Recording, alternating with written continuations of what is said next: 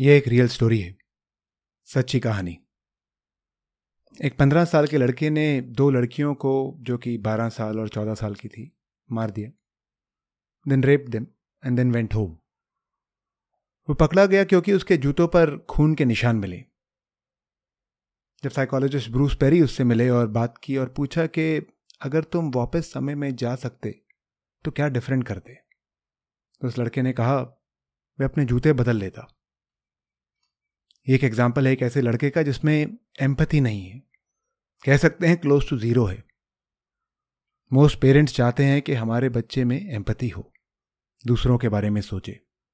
बड़ा हो तो माता पिता का दर्द समझे भाई बहनों का ध्यान रखे और अपने आसपास वालों का भी ध्यान रखे। लेकिन एम्पथी डेवलप कैसे होती है? आइए जानते हैं।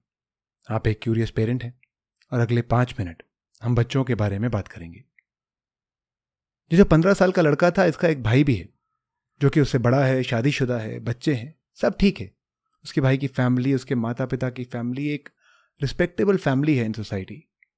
तो डॉक्टर ब्रूस पेरी को जब ये केस मिला तो वो जानना चाहते थे कि ऐसा क्या हुआ कि एक लड़का ऐसा निकला तो उसके माता पिता से मिलने गए। उसके घर पे माता पिता से मिले माता पिता सोफे पे बैठे थे और उन्होंने नोटिस किया कि मम्मी धीरे धीरे बोल रही है and father was speaking more उनको समझ में आया कि मम्मी थोड़ी स्लो है इन जनरल कुछ समझने में। बट ये रीज़न तो हो नहीं सकता क्योंकि बड़ा बच्चा तो ठीक था और अच्छा कर रहा था लाइफ में। तो उन्होंने उनको अपनी कहानी बताने के लिए बोला कि आप दोनों कैसे मिले, आपकी शादी कैसे हुई। तो उन्होंने अपनी कहानी बताई और ये बोला कि जब उन दोनों की शादी हुई तो वो जिस शहर में रहते थे, उसमें उनके अंकल आंटी बहुत सारे रिलेटिव उनके पास ही रहते थे। जो लड़का था उसकी अच्छी जॉब थी फैक्ट्री में। और शादी के कुछ टाइम के बाद उनका पहला बेटा पैदा हुआ। वो सब बहुत खुश थे और पूरी फैमिली ने उस बड़े बेटे को पालने में मदद की। माँ का लोड बांटने में बहुत लोग थे और क्योंकि वो थोड़ी स्लो थी तो रिलेटिव्स के साथ में होने से बहुत फ़ायदा हुआ। लेकिन कुछ सालों में फादर की जॉब चली गई। फैक्ट्री बंद हो गई।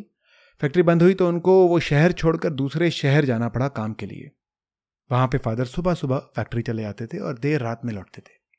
पीछे रह जाते थे माँ और बेटा। माँ को नए शहर में अकेले रहने में और एडजस्ट करने में बहुत मुश्किल हो रही थी। तो उन्होंने सैर पे जाना शुरू किया।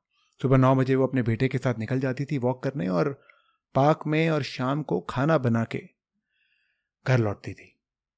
ये तरीका काम कर रहा था और लाइफ सही चल रही थी। बट वो वापस प्रेग्नेंट हो गई।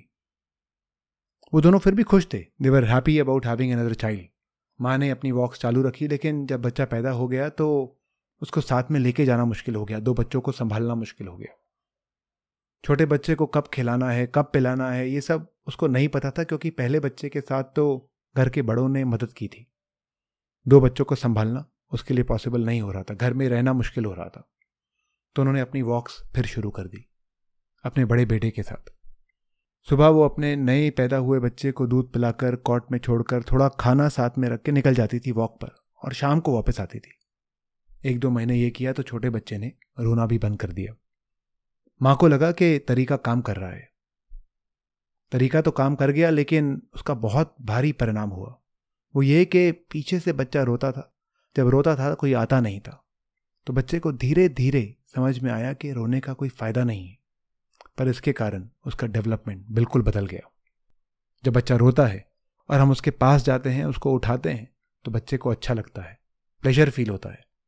तो बच्चे के दिमाग में एसोसिएशन होता है दो डिफरेंट न्यूरल नेटवर्क का। एक वो न्यूरल नेटवर्क जो पेरेंट को देख रहा है और दूसरा वो जो खुशी फील कर रहा है। इन दोनों के बीच में एसोसिएशन होता है। और इससे बच्चे ह्यूमन टच ह्यूमन लव को खुशी की फीलिंग के साथ एसोसिएट करते हैं। और यहाँ से, बिल्कुल यहाँ से एम्पथी डेवलप होनी शुरू होती है।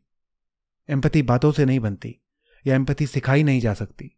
अगर बच्चा हमसे सही से बात नहीं कर रहा तो हम बच्चों को चिल्लाकर बोल सकते हैं कि, अरे, अच्छे से बात करो रिस्पेक्ट से बात करो। लेकिन इससे बच्चा एम्पथी नहीं सीखेगा, चिल्लाना सीखेगा। एम्पथी सिखाने का खाली एक ही तरीका है कि हम अपने बच्चों से प्यार से पेश आएँ। ये नहीं कि उनकी सारी बात माने, पर उनकी बात सुने और समझें और प्यार से रिप्लाई करें।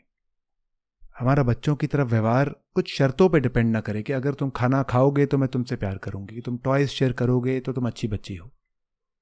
एम्पथी खाली एक्सपीरियंस की जा सकती है। और जब बच्चा इसको एक्सपीरियंस करता है तो उसके ब्रेन में डिफरेंट न्यूरल नेटवर्क्स का कनेक्शन बनता है जिससे वो बच्चा भी एम्पथी सीखता है और उस बच्चे में एम्पथी डेवलप होती है। यही एक तरीका है बच्चे में एम्पथी डेवलप करने का। आप एक क्यूरियस पेरेंट हैं। आपने मेरे साथ अपने बच्चों के लिए पाँच मिनट बिताए। इसके लिए मैं आपका शुक्रगुजार हूँ। फिर मिलेंगे।